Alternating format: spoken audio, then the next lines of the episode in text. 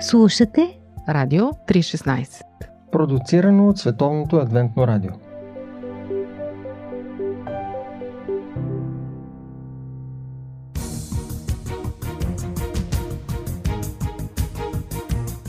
Здравейте, уважаеми слушатели! Днес е предпоследната тема от нашата поредица библейски курс. Благодарим ви, че вече десета тема. Подред вие сте наши редовни слушатели и сте отново с нас пастор Петър Кузев и с мен Борислав Йорданов. Да, скъпи приятели, библейският курс за Исус Христос и основните истини на писанието е вече към своя край. Темата ни днес е със заглавие Стълба към небето. Тоест ще се съсредоточим върху Исус Христос и Неговият спасителен план. Предния път ние разглеждахме темата за грехопадението. Разбрахме, че изборът на първата човешка двойка да се усъмни в Бога и да спре да му се доверява, донесе истинско бедствие и разруха.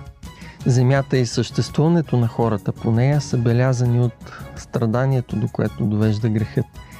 Ние виждаме навсякъде около нас злото и отвътре в човешката ни същност оставя своя жесток отпечатък. Да.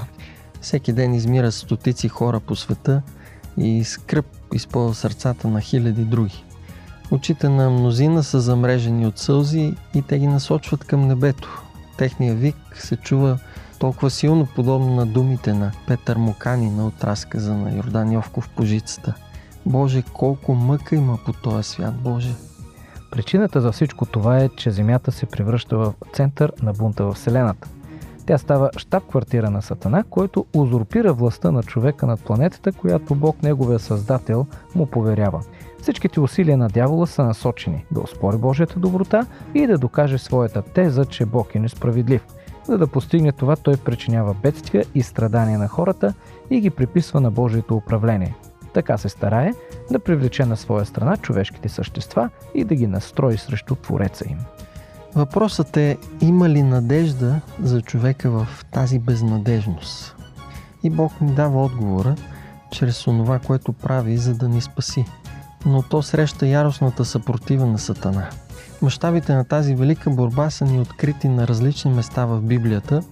Едно от тях е популярната история за многострадалния Йов. Може да я намерите в Библията, в книгата Йов, особено там първа и втора глави. В нея е описано как Сатана се явява в Божието съвещание на управителите на световете в Вселената. Той претендира, че е представител и владетел на земята. Хм. В отговор Бог представя примера на Йов, който не живее според правилата на Сатана, а според Божиите принципи на управление. Това е доказателство, че претенциите на Сатана са неоснователни и че неговата узурпаторска власт не се приема от всички. Мнозина продължават да признават единствено Бог за свой господар и да имат доверие в неговата любяща грижа и характер. Дяволът се опитва да промени ситуацията, като смазва Йов с бедствия и страдания, които Бог допуска да бъдат понесени.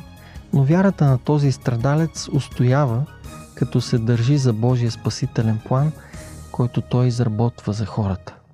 С Пепи сега ще ви представим малко по-отблизо какво представлява този план.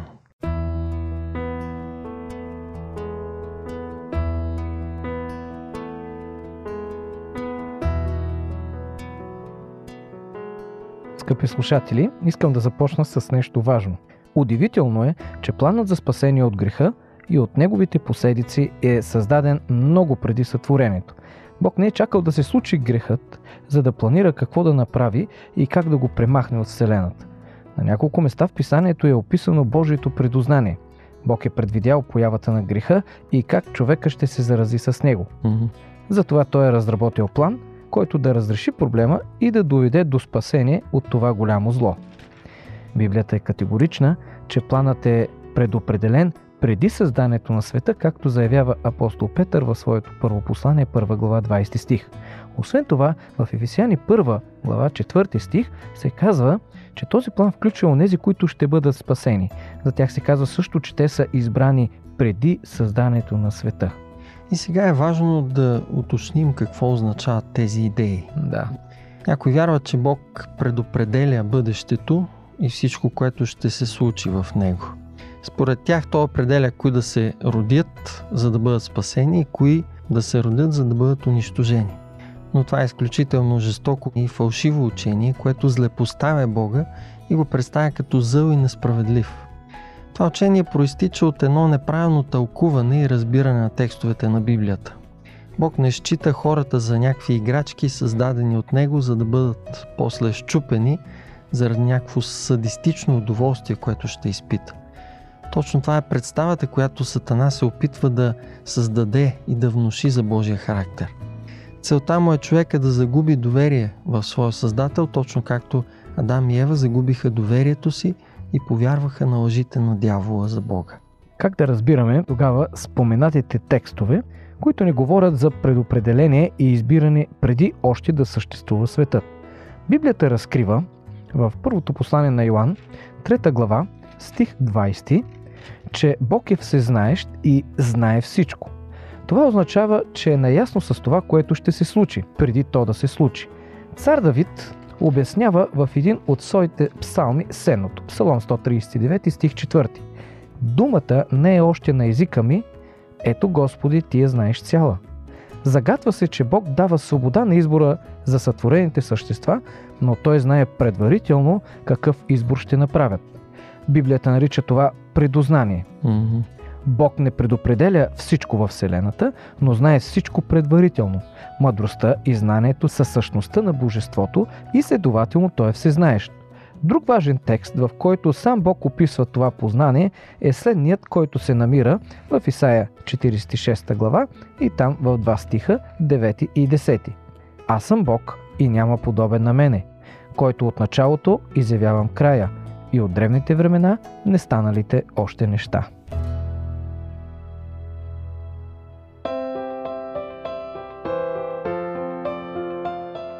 Както всичко друго, което е част от същността на Бога, така и Божието предознание е нещо, което е трудно да се разбере.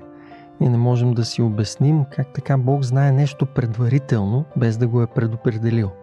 Но това е тайната на Божията същност, която не можем да схванем напълно. Да, да. Можем да приемем с доверие свидетелството на Библията, че Бог знае всичко предварително и в същото време той дава пълна свобода на избора на сътворените разумни същества.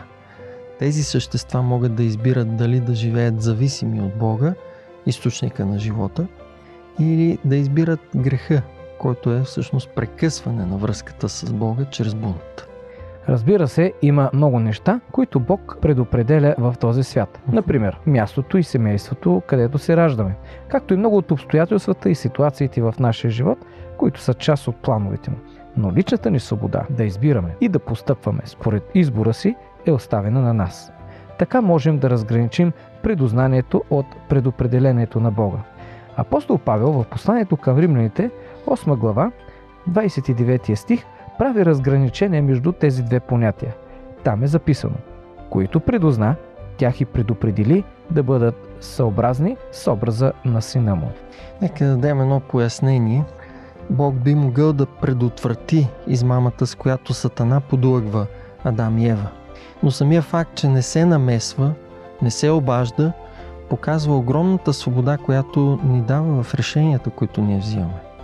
Бог би могъл също така да не създава Луцифер, ангела, който избира да постави началото на греха и на бунта в Вселената.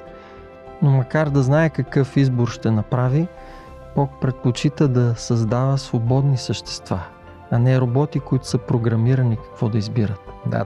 Тоест Бог дава свобода без да упражнява абсолютен контрол над създанията си.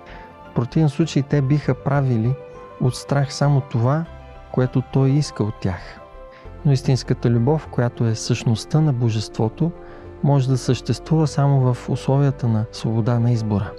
Вижте, например, какво казва Библията в първо послание на Йоанн, 4 глава, 8 стих и 18 след това.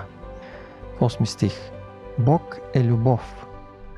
В любовта няма страх, но съвършената любов изпъжда страха. Да, Бог е любов и затова той създава своя спасителен план като една стълба към небето. Тя ще свържи отново нас хората с Бог, нашия Създател. Ще видим какъв е точно спасителния план на Бога след малко. Останете с нашето предаване.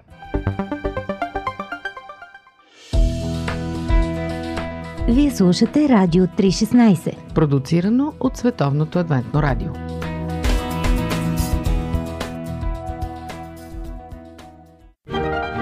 Библейски послания. Истини от книгата, която съдържа най-важното. Едно предаване на Радио 316.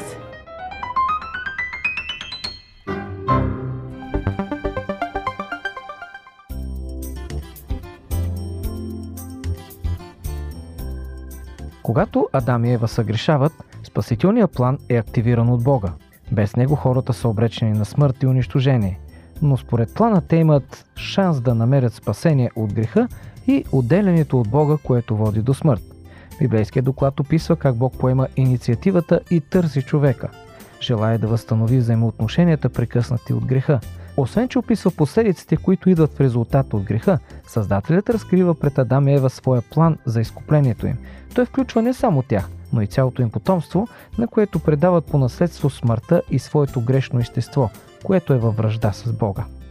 Първото обещание за спасителния план се съдържа в присъдата, която Бог изрича над Сатана. Четем за нея в Битие 3 глава 15 стих. Ще постави връжда между тебе и жената и между твоето потомство и нейното потомство. То ще ти нарани главата, а ти ще му нараниш петата. Тези думи са и първото пророчество за въплъщението на Бог Исус Христос като човек. Да. Представят една символична картина, която е разяснена още по-ясно и може да намерите в последната библейска книга Откровение, 12 глава, от 1 до 5 и 9 стихове. Христос е представен в пророчеството като онзи, който ще се роди от жена. Ще се роди като човек, за да смаже Сатана под нозете ни. Ще унищожи този, който има властта, т.е. дявола, и ще върне на хората загубеното владение над земята.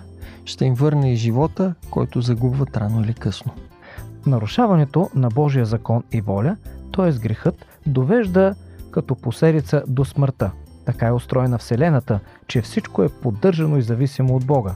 Прекъсването на връзката с Него, чрез нарушаването на Неговия морален закон, прави невъзможно поддържането на живота. Божият закон е отражение на самия характер на Твореца.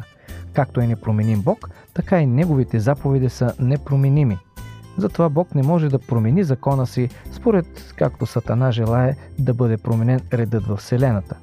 Как може тогава човекът да бъде спасен от последицата на греха, след като законът изисква смъртта на грешника? Това, което Христос избира да направи е да застане на мястото на човека и да понесе изискваното от закона. За тази цел трябва да се въплати в човек и да умре като такъв. Върху себе си поема престъпленията и вината на цялото човечество през всички векове. И така, както пише Павел в Евреи 10 глава 14 стих, с един принос на собствения си живот ще може да изкупи всички хора от греха и от неговата последица смъртта.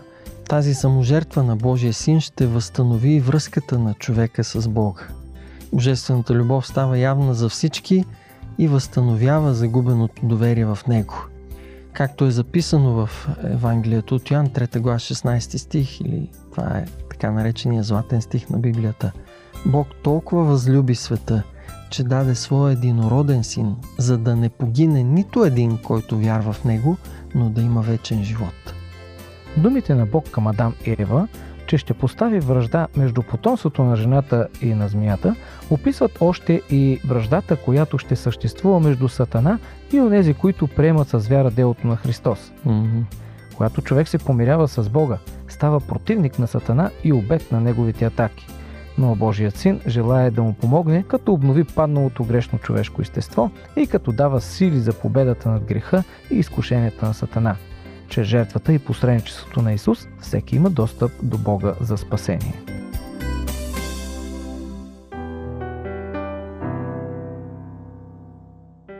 Божията грижа за Адам и Ева разкриват още нещо важно за спасението и саможертвата на Христос. Битие 3 глава 21 стих ни казва, че Господ Бог направи кожени дрехи на Адам и на жена му и ги облече. Това е едно загатване за ритуала на жертвоприношението, което Бог установява и заповядва на първата двойка да извършват и за напред. Неговата цел е да осигури нагледно средство и да помогне на човека да схване поне от части цената, която трябва да бъде платена за изкуплението на неговия грях. Невинното агне е заклано и кръвта му е пролята като символ на бъдещата жертва на Божия агнец Христос. Да. От кожата му Бог прави дреха, която да покрие голотата на човека, причинена следствие от греха. И този символичен акт трябва да напомня за винаги, че единствено дрехата на праведност на Божия син може да покрие съвършено човешката голота на неправдата. Както вече сме споменавали, не всичко взаимоотношенията и разговорите между Твореца и човека е записано в Библията, но че символа на жертвата Бог разяснява на първата двойка смисълът на спасителния план. Представя надеждата, която ще имат благодарение на саможертвата на обещаният потомък, който ще отдаде живота си вместо живота на хората.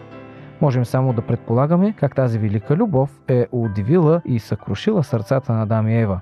Техният грях отнема живота на невидния Божий агнец.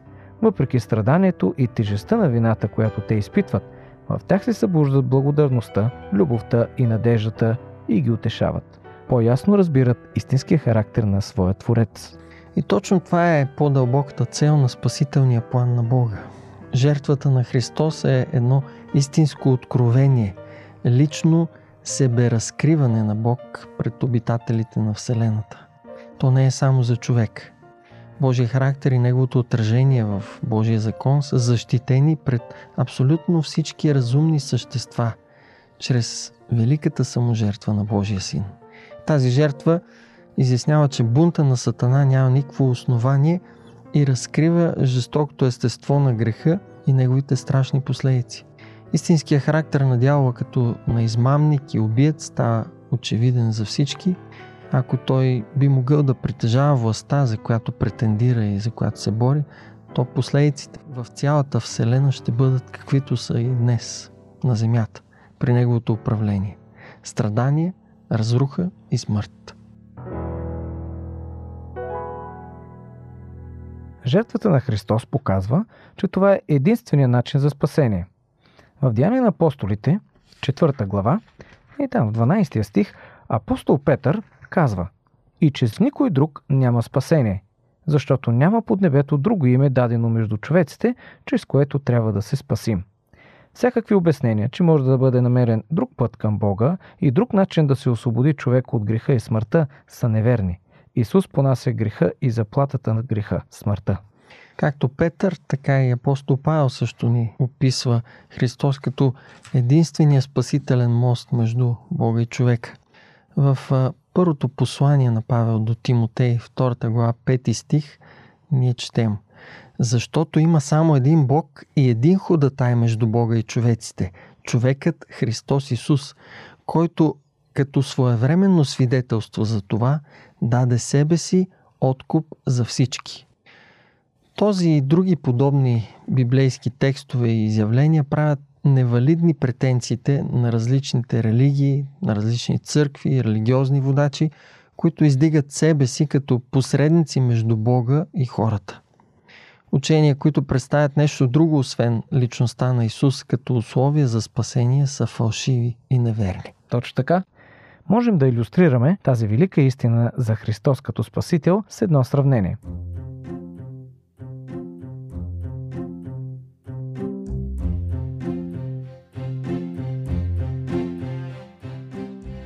Представете си, че постъпите в болница, за да ви бъде направена животоспасителна операция. Срещате се с човека, който ще ви оперира. Но той се оказва човек, който е първи курс и учи за медицинска сестра. Кой би искал да бъде опериран от този първокурсник? Всеки от нас би желал тази рискована операция да бъде извършена от по-зрял, поне 40-50 годишен хирург с най-малко 70-80 годишен опит. Няма начин да се съгласите неквалифициран човек да ви разреже с скалпила. Нека си представим още, че сте намерили опитен хирург с достатъчно стаж и способности. 70-80 години. Горе-долу. така? Но когато влизате в операционната, преди да бъдете приспани от анестезиолога, за да ви оперират, усещате, че нещо не е наред. Оказва се, че този човек е работил през последните дни в своята свинеферма. Не само, че ужасно мирише, но неговите дрехи и обувки са замърсени с кал и оборска тор. Когато взема скалпела в ръка, забелязвате, че не си емил ръцете от поне няколко дни, но той е решил да проведе операцията в този си вид и в това мръсно състояние. Ще се съгласите ли този човек да ви оперира? Нали е опитен? Защо не? Вярваме, че всеки от нас би искал да го оперира доктор, който е достатъчно опитен и квалифициран за хирург, но е достатъчно чист и стерилен, за да премине операцията безопасно.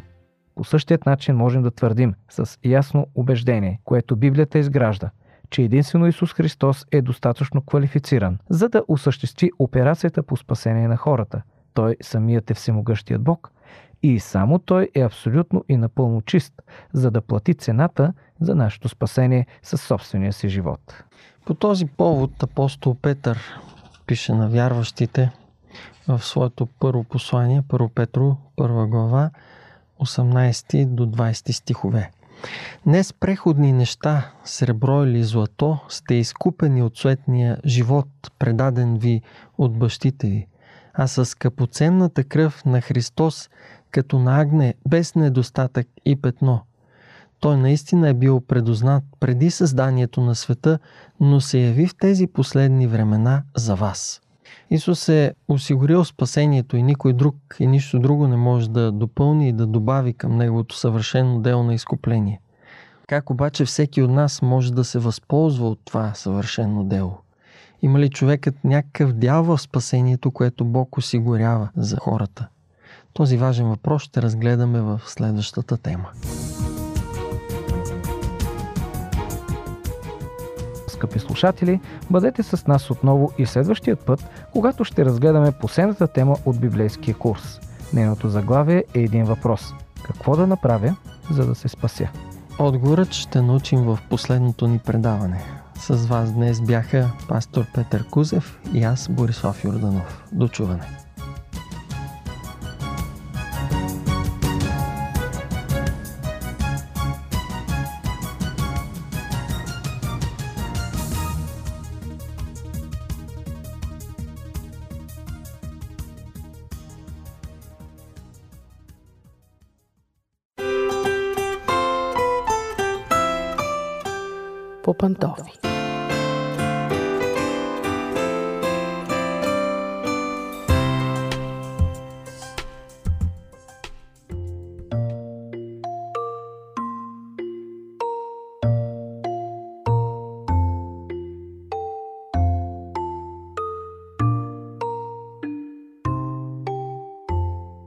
Здравейте, уважаеми слушатели! Аз съм Мира, вие сте вече по пантофи с Радио 316. Обичате ли да четете приказки на децата си? Или си казвате, слава богу, че вече има записани приказки на дискове, на филмчета и пълно е в YouTube с тях, няма нужда аз да чета. Знаете ли какво са установили психолозите? Че малки деца, чието родители им четат по пет приказки на ден, тръгват на детска градина с милион и половина повече думи в речника си в сравнение с децата, чието родители изобщо не им четат. Това е изследване проведено от Джесика Логан, специалист по ранно детско развитие от университета в Охайо. Тя казва, че пропаста от 1 милион думи е ключ към обясняване разликата между речниковия запас и уменията по четене между децата, а по-късно разбира се и между възрастните. Може би ви се струва надута тази цифра 1 милион. Само, че под дума специалистите разбират не просто дума в речника, а всяка нейна форма като отделна дума, защото децата запомнят различните форми. Тоест, представете си един глагол, който на български има 6 форми. Три лица в две числа в едно глаголно време. И като така сметнем приблизително, че има 12 активно употребявани глаголни времена в българския, си представете, че една дума всъщност има 72 форми. Т.е. това 72 различни думи. Не се очудвайте на цифрата 1 милион. Дори ако на детето му се чете по една приказка на ден, то пак ще знае до 5 годишна възраст близо 290 хиляди повече думи в сравнение с онези деца, на които никога не е четено. Децата, на които родителите четат, ще бъдат значително по-подготвени в последствие да видят и възприемат тези думи на хартия, когато тръгнат на училище. Много по-лесно ще се научат да четат и пишат. Освен това ще развият и отношение към книгите като към нещо ценно и важно. За тях четенето ще бъде задушевно обогатяващо преживяване. Животът събран в едно интервю. Живот – джобен формат. Вие слушате Радио 316. Продуцирано от Световното адвентно радио. Джесика Логан казва, че е била шокирана да срещне родители, и то много често, които открито и без притеснение заявяват, че никога не четат книжки на децата си. Предпочитат да им пуснат приказката на запис. Казват си, ами че това са професионални актьори. Как ще се меря аз с тях? Освен това, в записите има музика хубава, има ефекти звукови в филмчетата и специални ефекти. Как може моето четене и сричане да се сравнява с тях? Само, че Джесика Логан е провела експеримент, при който на случайен принцип подбрали 30 книги. Половината с картинки и по-големи букви за току-що проходили и проговорили деца, другата половина с картинки и по-ситни букви за деца над 3 години установили, че книжките за най-малките съдържат средно около 140 думи. Тези за по-големите деца около 228. След много изчисления те стигнали до извода, че до 5 годишна възраст едно дете, на което му се чете книжка веднъж месечно или никога, ще борави с около 4600 думи. Дете, на което се чете веднъж два пъти в седмицата, ще борави с, забележете разликата, 63 500 думи. Това е повече от 10 пъти. Дете, на което му се чете между 3 и 5 пъти седмично, ще борави с 170 000 думи, а дете, на което се чете всеки ден, борави с приблизително 300 000 думи. А дете, на което му се четат 5 приказки на ден, борави с над милион и половина думи. Как ви се струва това? Пропаста от 1 милион думи, както ги нарича тя. Това е разликата между деца, растящи в четяща среда и такива, които никога не са се докосвали до книжка. И още един аспект, който специално касае вярващите родители християни. Точно тогава е времето да запознаете децата си със свещеното писание. Като деца, те ще запомнят и библейските истории, и библейските герои като естествена част от своя живот. И не се изкушавайте да им пускате филмчета, вместо да им прочетете историята. Защото така освен всичко друго, вие блокирате въображението им. Когато детето види спящата красавица на екрана, до края на живота му тя ще изглежда точно така. Но когато му прочетете приказката за спящата красавица, то ще си я представи по някакъв начин. След години ще си я представя по друг начин и изобщо през целия му живот ще има няколко такива образа в главата си. Скъпи приятели, купувайте книжки и четете на децата си. Съпреживявайте заедно с тях емоцията от историите. Откривайте реакциите на децата си, обсъждайте историите. Опознавайте дори децата си чрез тези истории, защото те ще възлюбят едни истории и ще намразят други. Така и вие ще научите много за тях. Това е най-хубавото ви споделено време заедно. Ако един час на ден отделяте от денонощието си да четете на децата си на глас, това ще бъде най-добре инвестираният час от цялото ви денонощие. Не го забравяйте. Да не говорим, че спомените, които ще натрупате, ще бъдат безценни и за вас, и за тях. Четете на децата си повече. Това беше от мен за днес. Дочуване до следващия път.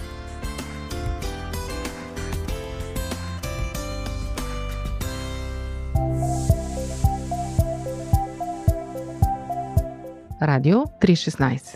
Продуцирано от Световното адвентно радио. Сайт 3-16.bg